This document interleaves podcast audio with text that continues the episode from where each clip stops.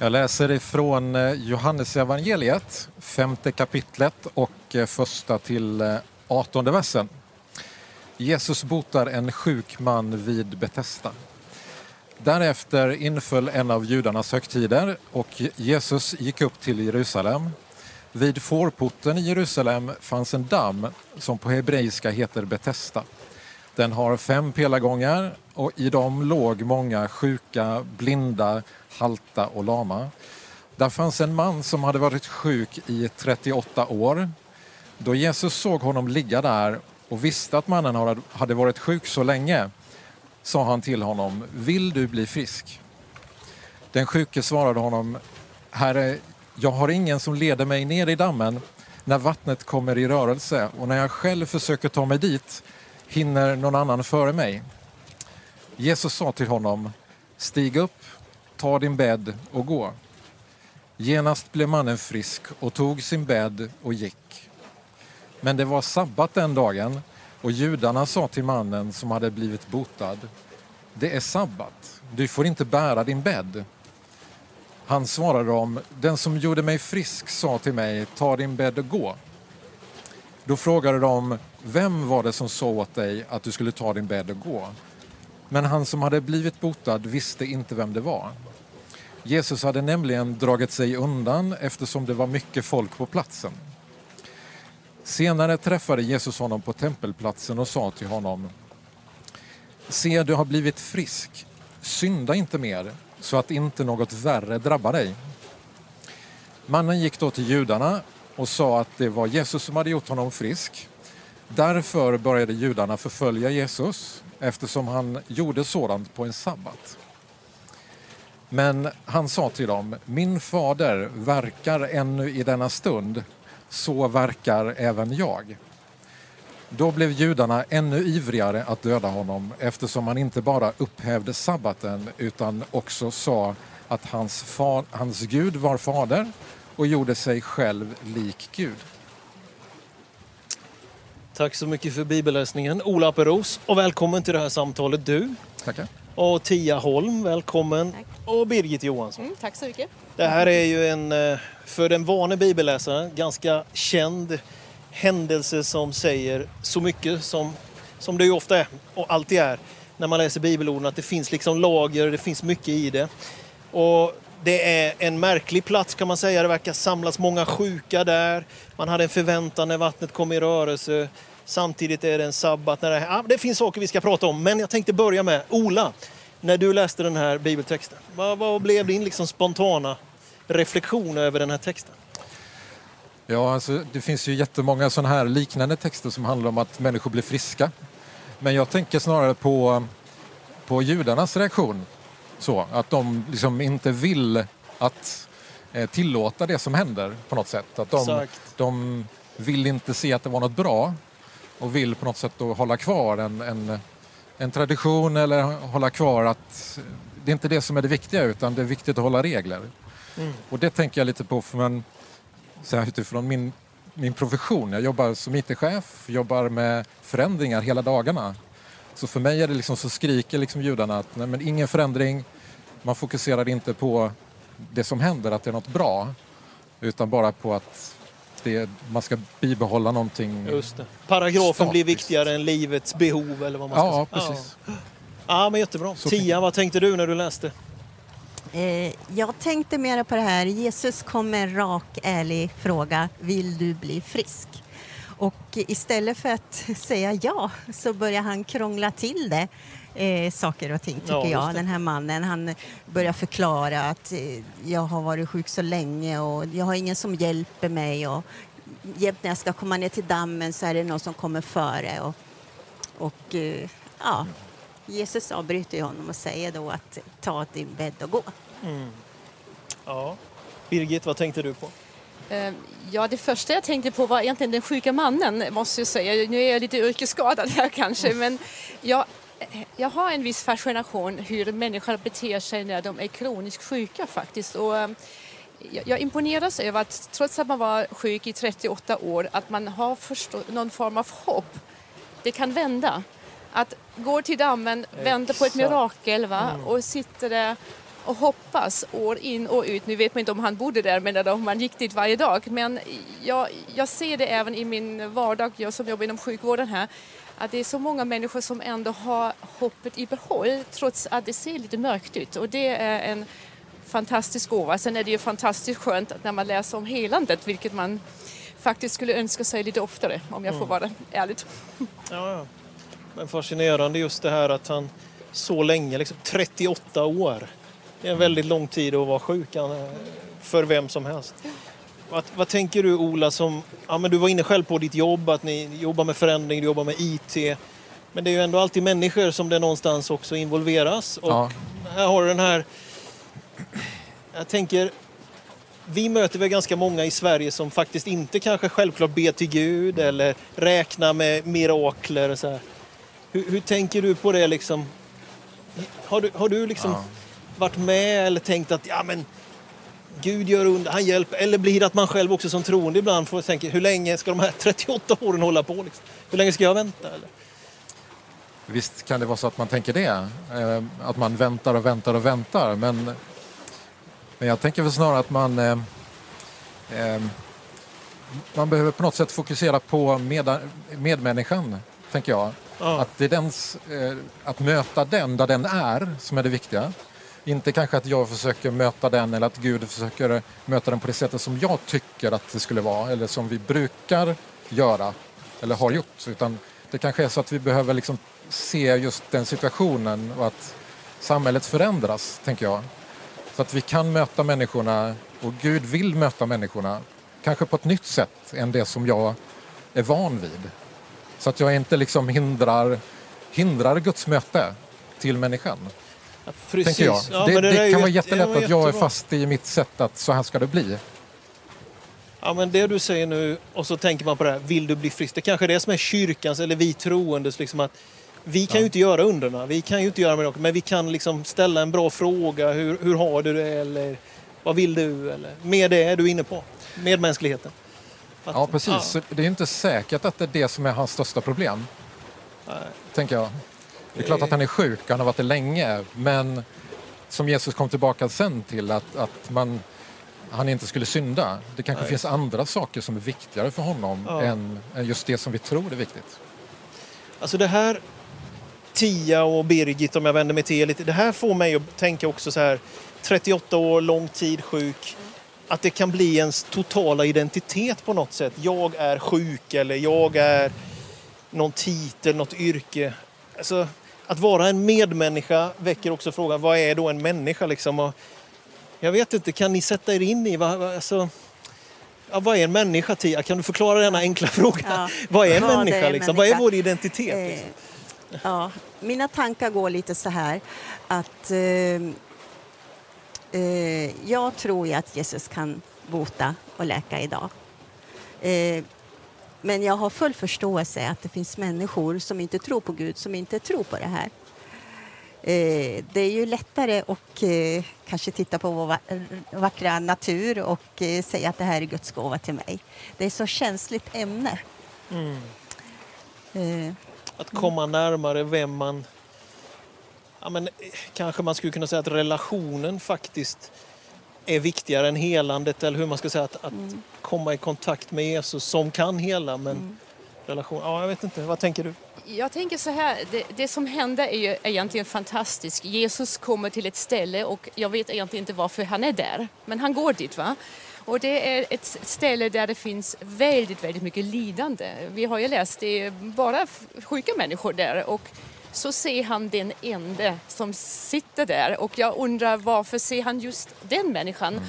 Och det är kanske också lite så att det är vårt uppdrag att vi behöver kanske inte se alla på en gång men vi kan se den enda människan som sitter framför oss och då blir det sjukdomen sekundärt. Va? Att en person präglas av sin sjukdom, ja men det är klart. Framförallt när man är kroniskt sjuk, handikappad, man är otroligt begränsad och man är lite utanför samhället. Va? Eh, men så ser Jesus honom och jag tänker då tänker jag då är det lite, det skriker lite mitt uppdrag, se den som är framför mig. Oh. Och så eh, i princip kommer sen den här frågan, vill du bli frisk? Och jag tänker så här, vad innebär det? Varför frågar man som är sjuk? De flesta skulle väl säga ja, ja absolut vill jag bli frisk såklart. Och sen finns det säkerligen, om vi pratar identitet, enstaka som säger mm, ja, inte säkert att jag vill bli helt frisk. Det är ganska okej okay också lite grann. Man kan ha fördomar och äh, fördelar också med att vara sjuk, trots att jag har lite svårt att tro det ärligt talat. Men, um, och så kommer Jesus och fråga, ställer frågan och jag uppfattar lite grann att han kanske menar också, tror du mig att jag kan göra dig frisk? Att inte bara frågan, vill du bli frisk, också lite, har du förtroende för mig? Ja, precis. Jättebra. Det är lite som en gissning här. Ja, men det är väl det vi, vi, vi närmar oss bibeltexten och ser mm. olika vinklar. Nej, men han är sjuk, men man, man kan vara sjuk, men man är inte sin sjukdom. Det är den här, jag existerar, jag lever, jag har ett värde, men mm. risken är väl att när man är sjuk så känner man att man kanske är till besvär, till mm. belastning. Mm, mm. Så jag tänker att risken för långtidssjuka är att man ser ner på sig själv. Mm. Det har vi ju alla, tänker jag, som samhället men även som individ ett ganska stort ansvar att, ja. Eh, att det inte ska bli så här, va? att man inte känner sig till besvär. Och det kan man lätt bli med tanke på alla sparbeting om vi, och, och förändringar inom ekonomin, sjukvården och så vidare. Va? Eh, men det är kanske också där vi som kristna har ett starkt uppdrag att se människan bakom sjukdomen, bakom eh, handikappet. Inte bedöma eh, personen och ge dem en chans. Va? Ja, det är bra. Nåväl, alltså miraklet sker och den här 38-årigt sjuka personen, han, han får ta sin bädd och gå. Och så, ja men det är ett faktum, det händer. Och det är ju så fascinerande. Och så händer ju två saker typ där. Den ena är att Jesus träffar honom på Tempelberget. Den andra är att de här som du var inne på innan, fariséerna och lagtrogna, de liksom tycker det är fel dag att bota en sjuk på. Mm. Va, va, alltså, hur... Jag tänker så här, när det då händer någonting bra i livet, ett under, det är väl en utmaning att förvalta det då? Han verkar ju ha behövt en korrigering, eller? Vad tänkte du när du läste det Ola, om det där? Att Jesus faktiskt tar igenom, hallå där, han träffade ja, honom lite senare. Ja, men precis. Jag, jag, vet inte om jag riktigt förstod liksom vad tanken var med det. Men, eh, men på något sätt så ser han liksom bakom ja. och förstår kanske mer vad, vad som är viktigt just nu då. Så att, att, att Guds perspektiv är mycket större ja. än, än att bara bli frisk. Utan mm. det är liksom en, en helhet. Ja, precis. Och, och jag, ja, nej, jag vet inte heller. Jag bara tänker att Jesus bryr sig om inte bara att han skulle kunna börja gå ja. utan vart han, vart han började ja. gå någonstans, typ kanske. Mm. Ja. Men det jag funderar här är att de möts vid Tempelberget. är Kanske en liten intressant punkt ändå att de möts just där. Mm. Att den friske så att säga då söker sig till templet efter helandet. Ja, Har det något innebörd? Va? Ja, eh, han söker sig ändå till templet och att de möts där igen är fantastiskt. För frågan som står, eller som Ola läser i Johannes evangeliet den är ju lite provocerande med synder och så vidare. Men jag undrar, är det någon form av själavård? Precis som du var inne på med det här förvaltande. Nu är man frisk, man har nya chanser i livet. De kan man använda på olika sätt och vis. Eh, man kan missbruka sin chans eller man kan bruka sin chans. Va? Mm. Och om det kanske ligger i det här synda inte har en, en, ett större innebörd egentligen. Eh, det är inte bara frågan om synd eller synd. Det är möjligtvis mer hur tänker du? Vad, vad tänker du göra med det? Var varsamt med det du har mm. fått. Va? Mm. Förvalta det väl. Förvalta det väl. Mm. Mm. Om man jämför oss, eh, kyrkan, med fariseerna här som tyckte det var fel dag. Liksom, att, jag tycker det, det, är nästan lite smått komiskt i Rom. Man, man, tycker liksom att det där borde de bara liksom tycka var bra. Men man märker av texten vi hörde att de, ja, men de blir ju ännu, de, de, det är ett hot. Jesus är hotfull alltså. Mm. Det är svårt va?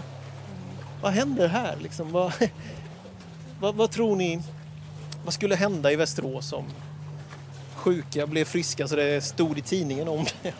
vad tror du Tia? Skulle det liksom bli bara glädje eller kan det finnas en risk att det där bara en del blir faktiskt arga när Gud gör någonting också. Jag vet inte. Ja, nog finns det alltid människor som kan bli arga. Men jag tänker på den här mannen som blev eh, botad av Jesus. Han visste inte vem Jesus var. Nej, men, också, men min tolkning är ju lite grann att eh, sen när han träffar Jesus vid tempelplatsen så eh, frågade, sa ju Jesus, ja, jag ser att du har blivit frisk. Och jag tror att han förstod att det här var en, en mäktig man, alltså att det här var Guds man. Och kanske i fortsättningen eh, levde som en kristen, vem vet? Mm. Ja, det är, det är en märklig historia. Jag vet inte om jag om man tolkar in för mycket i det, men, men just det här att paragrafen som du var inne på Ola, att den blir så viktig ja. Så vi missar själva livet. Finns det någon sån risker för oss idag? Jag vet inte. Visst gör det. Jag tycker så är det hela tiden. Ja. Att man på något sätt känner sig trygg i det man är van vid. Ja. Att så här brukar det funka. Jag vet liksom vilka jag träffar, jag vet hur vi samtalar. Och så händer någonting helt annat. Det är klart att det kan ju göra att man känner sig osäker och inte vill ha det för att man kanske tror, inte orkar med det. Eller? Tror du att det rent av skulle kunna vara så att Gud liksom tycker att Ola, Daniel, Birgit, det är bra för dem om de får vara med om ett mirakel när de inte har räknat med det eller när det blir på lite fel. Det tror jag absolut. Ja. Eller? Vad tänker du att han liksom kanske lite grann också vill hjälpa oss att inte vara för bergfasta i våra egna förväntningar? Jag ja, det tror jag. jag. jag. känner mig nästan lite befriad av ja. det att Jesus helar på en sabbat. Jag menar, om man tänker den judiska traditionen var väl sabbaten, om jag förstår saken rätt, väldigt, väldigt viktigt. Oh. Och det var ett, ett, tecken på ett förbund med Gud. Va? Och det är klart att fariséerna behöver lyfta fingret och, och, och, säga emot i princip. Det är deras uppdrag. Men jag, jag är lite mer som Ola här. att eh, ja, vi måste akta oss själva också att vi inom våra kyrkliga kretsar inte höjer för snabbt fingret kanske för gamla traditioner som är skapta oss av, av oss själva här och kanske inte är särskilt djupt rotade i, i Bibeln heller. Och även att Gud vill verka genom oss och då mm. behövs det frihet också. Mm. Ibland kanske ganska märkliga friheter. Sen har vi begränsningar självklart. Jag säger inte allt är tillåtet här men um, Ja. ja, men Jesus säger ju att människor så, människan är till för sabbaten. Det är inte så... Ja. Eh, liksom, förlåt, nu vänder jag på det. Sabbaten, nu säger jag sabbaten är till för människan. Ja, det är inte så att människan är till ja. för sabbaten. Ja. Liksom det, och det är väl exakt det där som du har varit inne på. Mm. Att när, när det blir så att när det viktiga är nu att jag håller vilodagen, men den var ju till för oss. Den var ju faktiskt till för oss. Så, ja. Nej, men här, den här ilskan ändå, jag är inne på den lite, den här fientligheten till Kristus. Finns det någon Kristusfientlighet? Finns det kristofobi i Sverige 2021? Jag vet inte. Eller är det vi som ibland i kyrkan tycker att ingen ser oss? Eller? Jag tycker nog inte att jag möter det egentligen Nej. i de jag träffar i vardagen. Liksom, så, utan eh, det är nog mer att man kanske inte är så van vid att prata om trosfrågor eller att man eh, det är mer så, att man, man är ovan. Är mer att det är distans ja. än att det irriterar? Ja, jag tror så. Mm. Ja, jag tror vi är ganska blygsamma många gånger. Alltså jag i alla fall tror jag att jag själv är ganska blygsam. Att man har kanske tagit över tron lite mer som en personlig sak. Mindre att man predikar utanför eh, sådär och, och, det tror jag inte är någon större fiendighet från utsidan. Jag tror många kanske är rent av intresserade om man pratar seriöst och inte bara påträngande. Men eh, det kanske ligger mer på mig som person. Mm. Att våga liksom ta in Jesus i diskussionen. Liksom. Ja. ja, det är väl en vanesak också det ja. så, såklart. Men jag tänker ibland eh, inom ett yrke är det väl inte önskat att jag predikar till exempel även om jag kan ju absolut be en bön innan jag träffar eh, mina patienter. Men det är ju ingenting man tar med i samtalet om inte någon frågar efter det här. Eh, så. Mm. Sen mot grannar och vänner är det en annan sak. Men, eh, Ja, vi har i alla fall konstaterat att den här mannen fick ett mirakel. Han fick ett möte med Jesus. Han fick en möjlighet att förvalta livet lite på ett annat sätt. Så sjuk eller frisk så litar vi på att Gud tar hand om oss. Tack Birgit, tack Ola mm. och tack Tia. Men Tia, du ska få avsluta vårt samtal med att ge en avslutande hälsning till de som är med och firar gudstjänst med oss. Så varsågod Tia.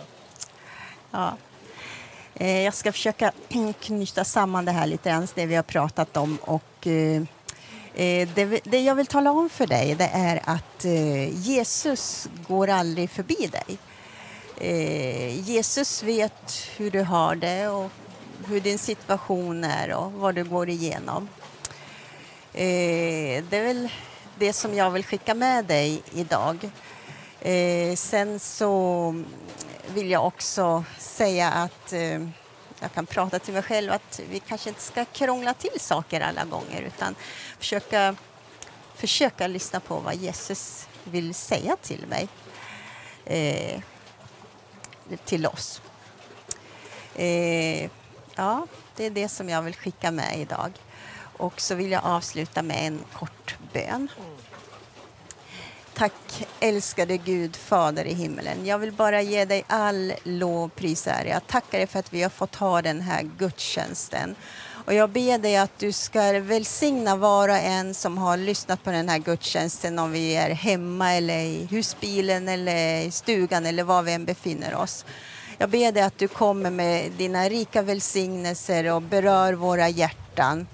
Och jag tackar dig Herre för att du ger oss hopp i dessa tider. Och eh, du är en sån kärleksfull och trofast Gud. All ära till dig i Jesu namn. Amen.